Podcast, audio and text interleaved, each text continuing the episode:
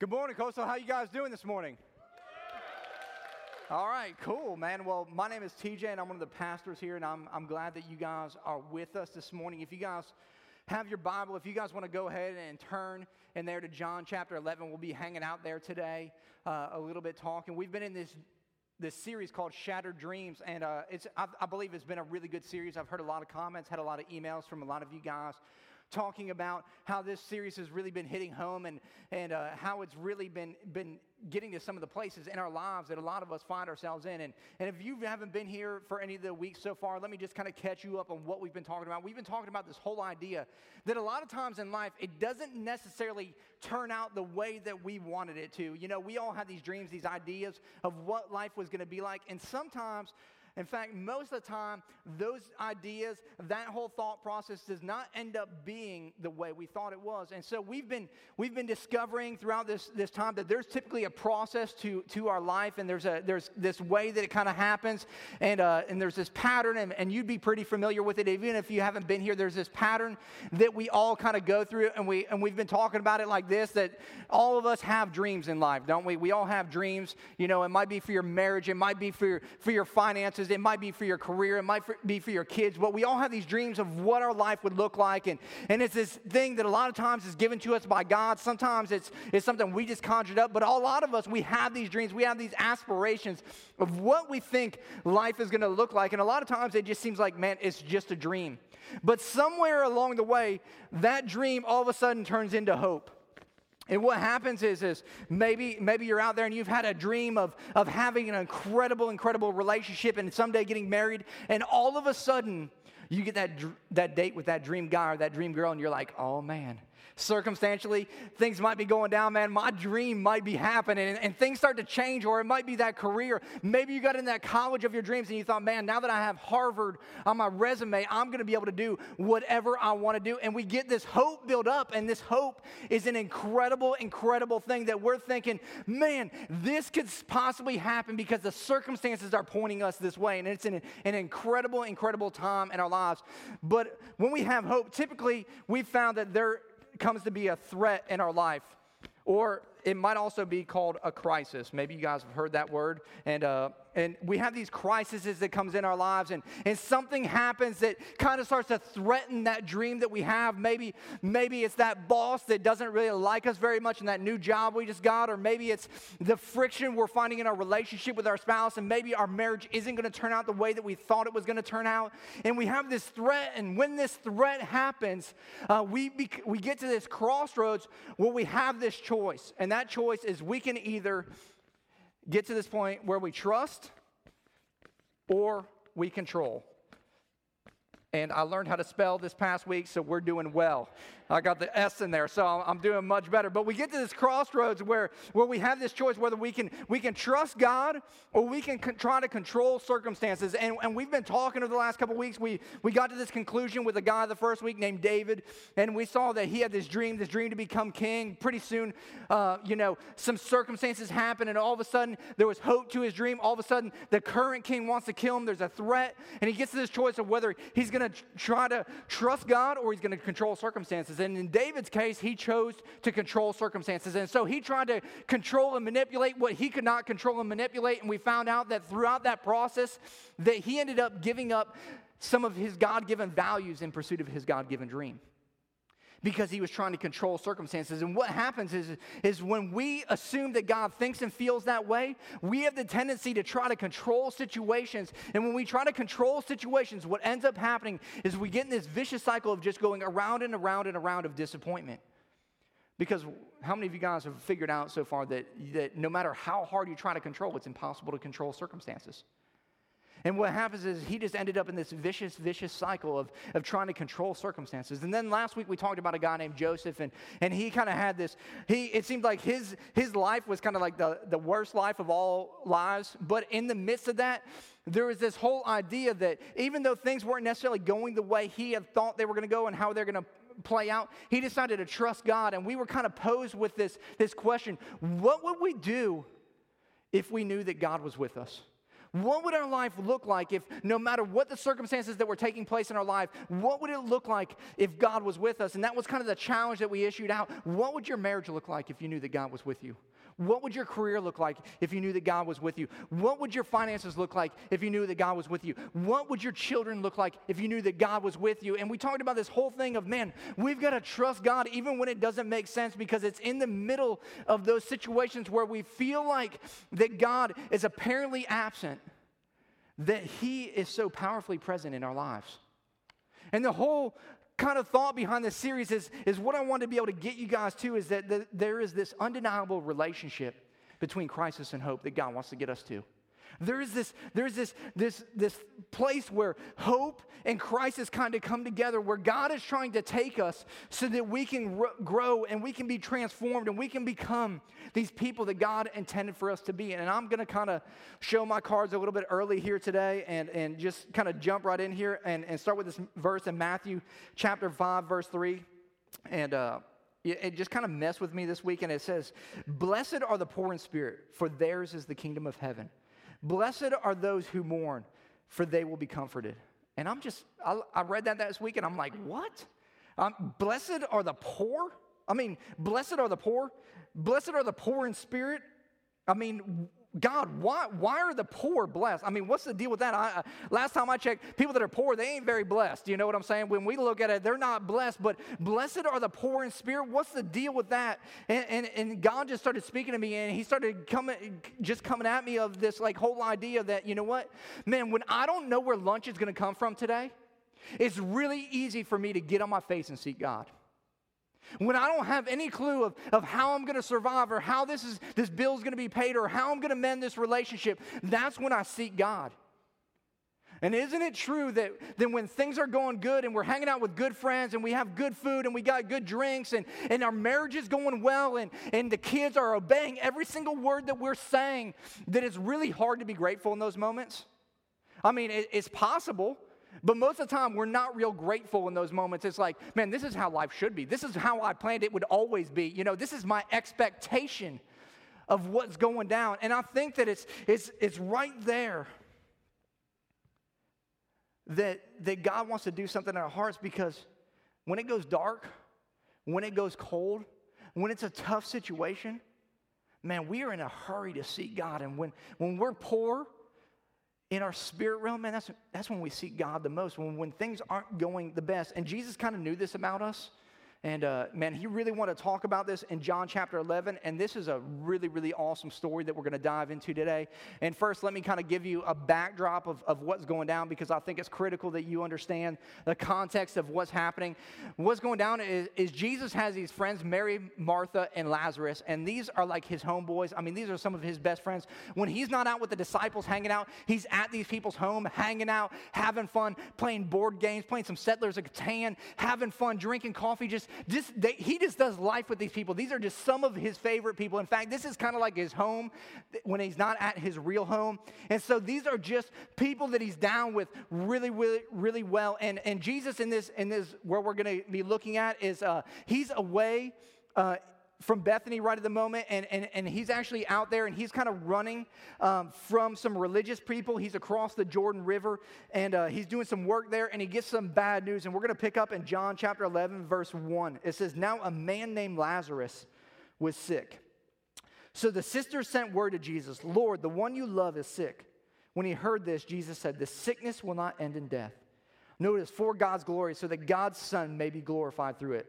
Okay, Jesus right here on the front end, and he just like he just wants to stop and say, "Hey, listen, you know, let me stop right here. Let me tell you why this is happening, why this is going down, what's going to happen in this situation. I want you to know right up front that the situation you're going to deal with, the situation you're going through, is for my Father's glory. So, up front, man, you know this is for His glory. And it goes on. Jesus loved Martha and her sister Lazarus. And he heard that Lazarus sick. He stayed there where he was two more days.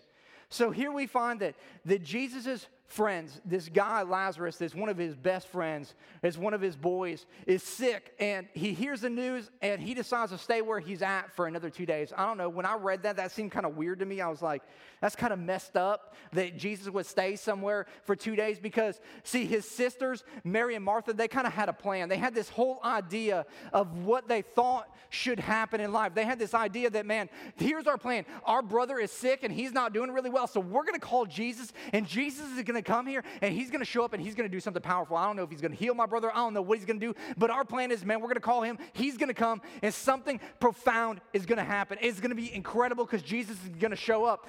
But that was their plan you know, Jesus can help, but it says Jesus didn't show up for two days. And maybe our plans are a lot similar, are very similar to that. You know, we have this whole idea, man, I'm going to pray to God. You know, something's not going well in my life. My marriage isn't going very well. My finances aren't, aren't where they should be. And I'm going to pray to God and I'm going to pray that He does it like this. And I'm going to pray He does it in this way. And when it happens, it's going to be incredible. He's going to take care of everything. And we're going to continue to pray and seek that. And we're going to believe that that's going to happen.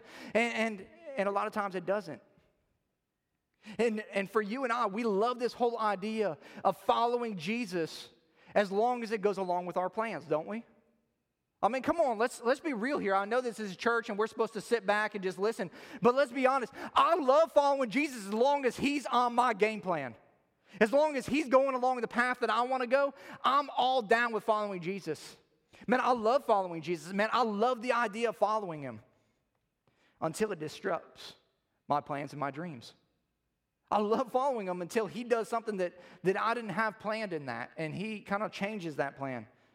And all of a sudden, Jesus' plan goes this way, and Mary and Martha's plan goes this way, and it, and it intersects. There's this crossroads that he finds himself in, and, and, and they're like, Man, you know, we wanted to go like this, and, and Jesus, you're going over here. What's up with that? That isn't how we dreamed that this would be. That isn't what we thought life would look like. And we saw the same thing last week. We saw Joseph that, that he had this dream and this plan, and all of a sudden it was a crossroads, and it went this way, and he had this choice of what was he going to do? Was he going to decide to trust God, or was he going to continue to go that way?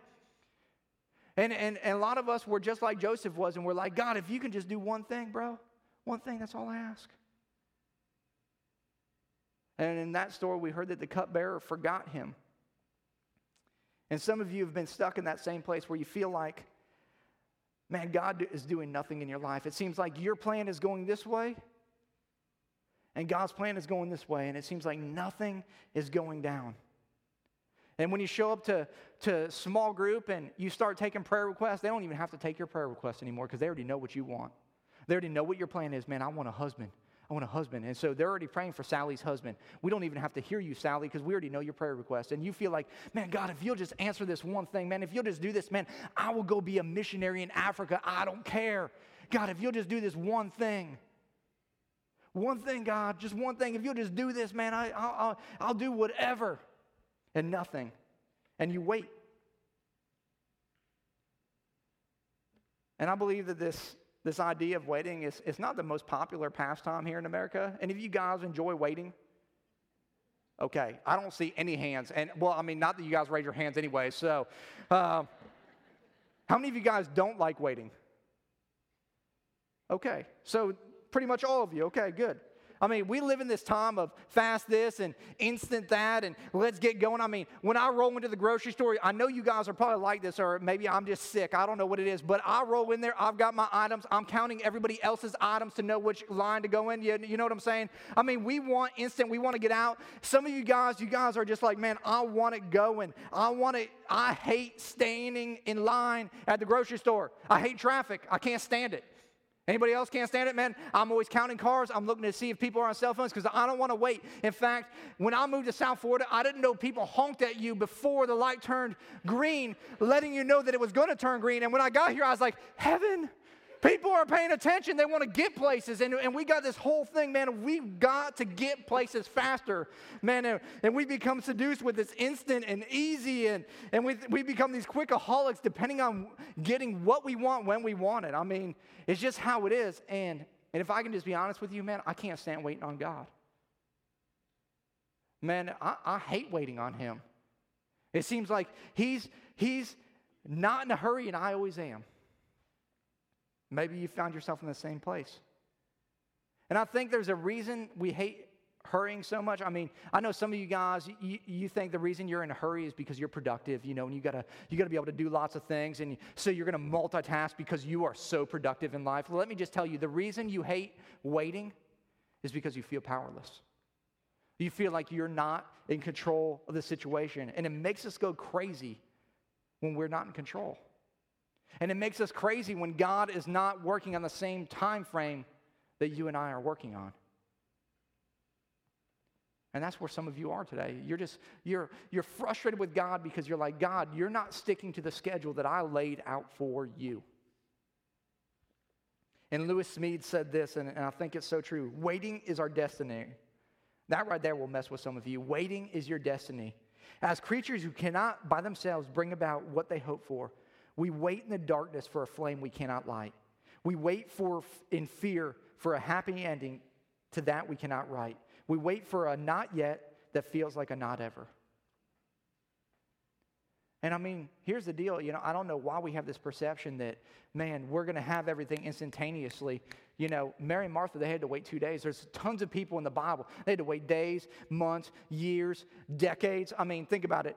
M- Moses wandering around in the desert, the, the children of Israel, they, what did they wait? 40 years? We talked about Joseph last week in the prison. What did he wait? Two years?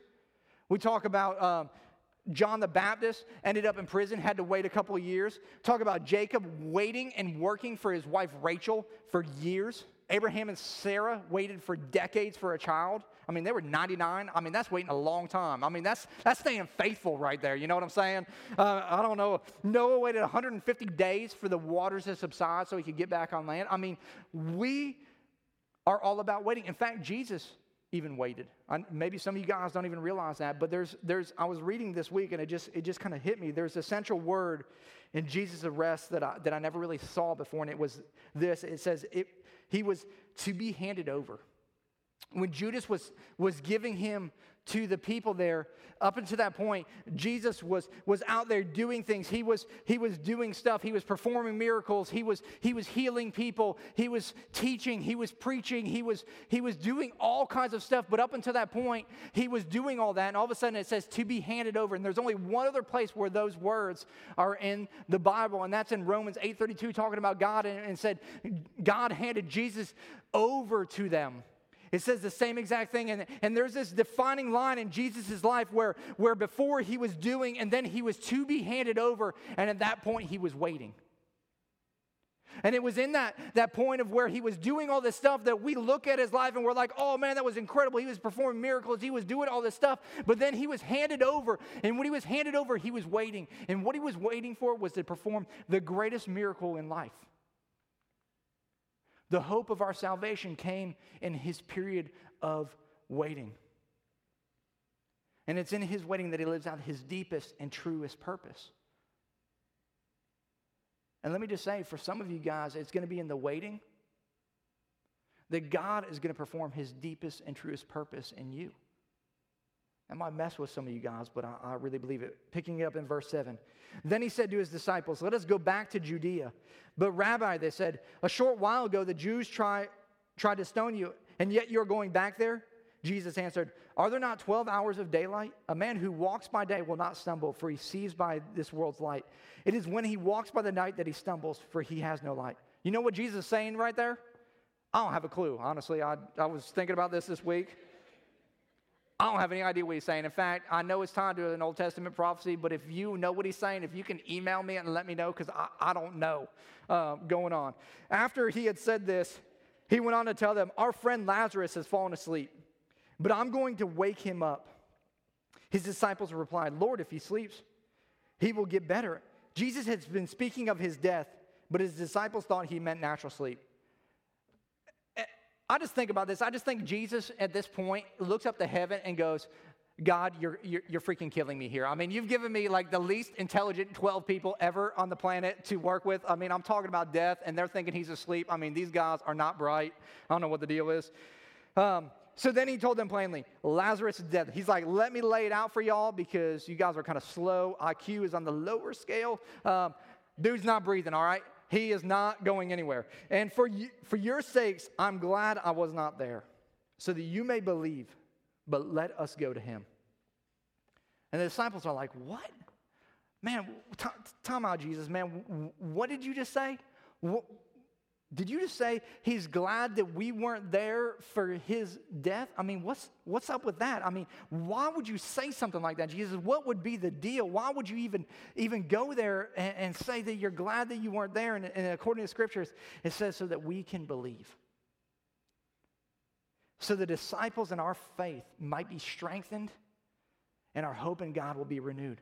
The purpose for this whole deal, the purpose for Lazarus dying, or part of it, was all for the waiting aspect.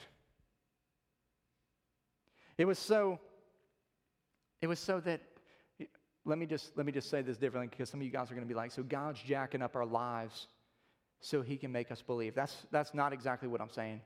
I, I, I'm, I'm saying that, that God will send some trials and our lives, will allow some trials will allow suffering and pain and crisis to happen in our lives, to detach our hope from other things and attach it to Himself. Because here's the reality for so many of us, we attach our hope to things other than God.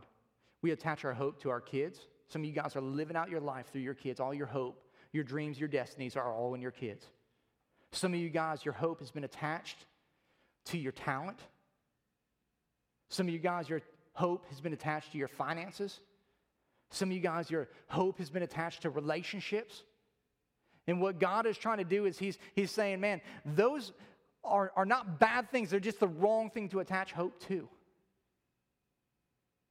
And, and I struggle with the same thing. I mean, honestly, uh, and, and I struggled whether I, I should even, even tell this story because it, it's a painful story for me back in, uh, in 2002, my wife and I quit our job at a church, and, and we really felt like God was, was calling us to, to start a church. And I thought to myself, man, I am a gifted person. I can go and do this on my own.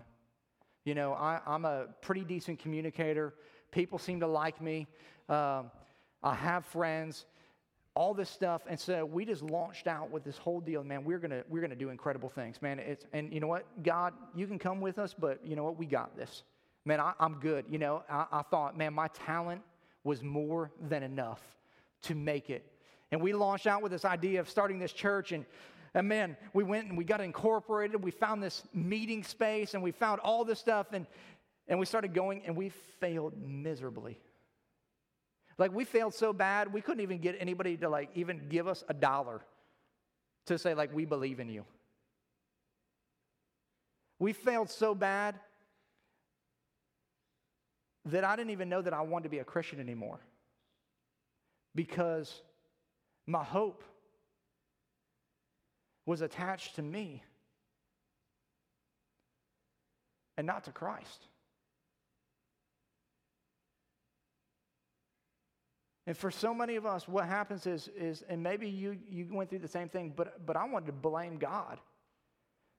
Like, why would you do this to me? How could you do this to me? Why, why is this happening? All those questions, all those things were going through my mind, and it was easy to play the blame game because I was attaching my hope to something else. And, and the whole thing was is, is, is, man, it felt like God was getting me back. It felt like God was, was coming at me from all angles, that He was trying to get me. But I don't think God was trying to do that at all. He wasn't trying to do something to me, He was trying to do something through me. And for a lot of you guys, God is trying to do something through you right now, and He's trying to do something in you, but you just don't recognize it because your hope is attached somewhere else. And maybe today is a day that you say, you know what, I'm not going to attach my hope to people or things or talent or to my kids, but I'm going to attach it to Him. Verse 17, it says, On his arrival, Jesus found that Lazarus had already been in the tomb for four days. Bethany was less than two miles from Jerusalem, and many Jews had come to Martha and Mary to comfort them in the loss of their brother. When Martha heard that Jesus was coming, she went out to meet him, but Mary stayed at home. Lord, Martha said to Jesus, if you had been here, my brother would not have died. Sounds pretty familiar to us, doesn't it? You've probably said it like this God, if you had shown up in this way, this wouldn't have happened. God, if you had done what I thought you were going to do, God, I thought that when I became a Christ follower, everything turned out great. God, I thought you could have, you should have, you would have. And some of you guys have been going through life, but God, I know you could have healed my marriage.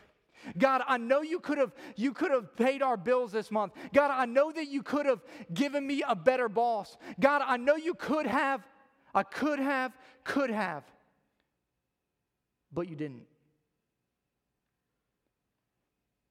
And we say to ourselves, man, I thought you could have, but you didn't. Notice in this passage that, that Martha isn't doubting God's power. She says, if you had been here, this wouldn't have happened. Man, she's not doubting God at all. She's questioning God's timing.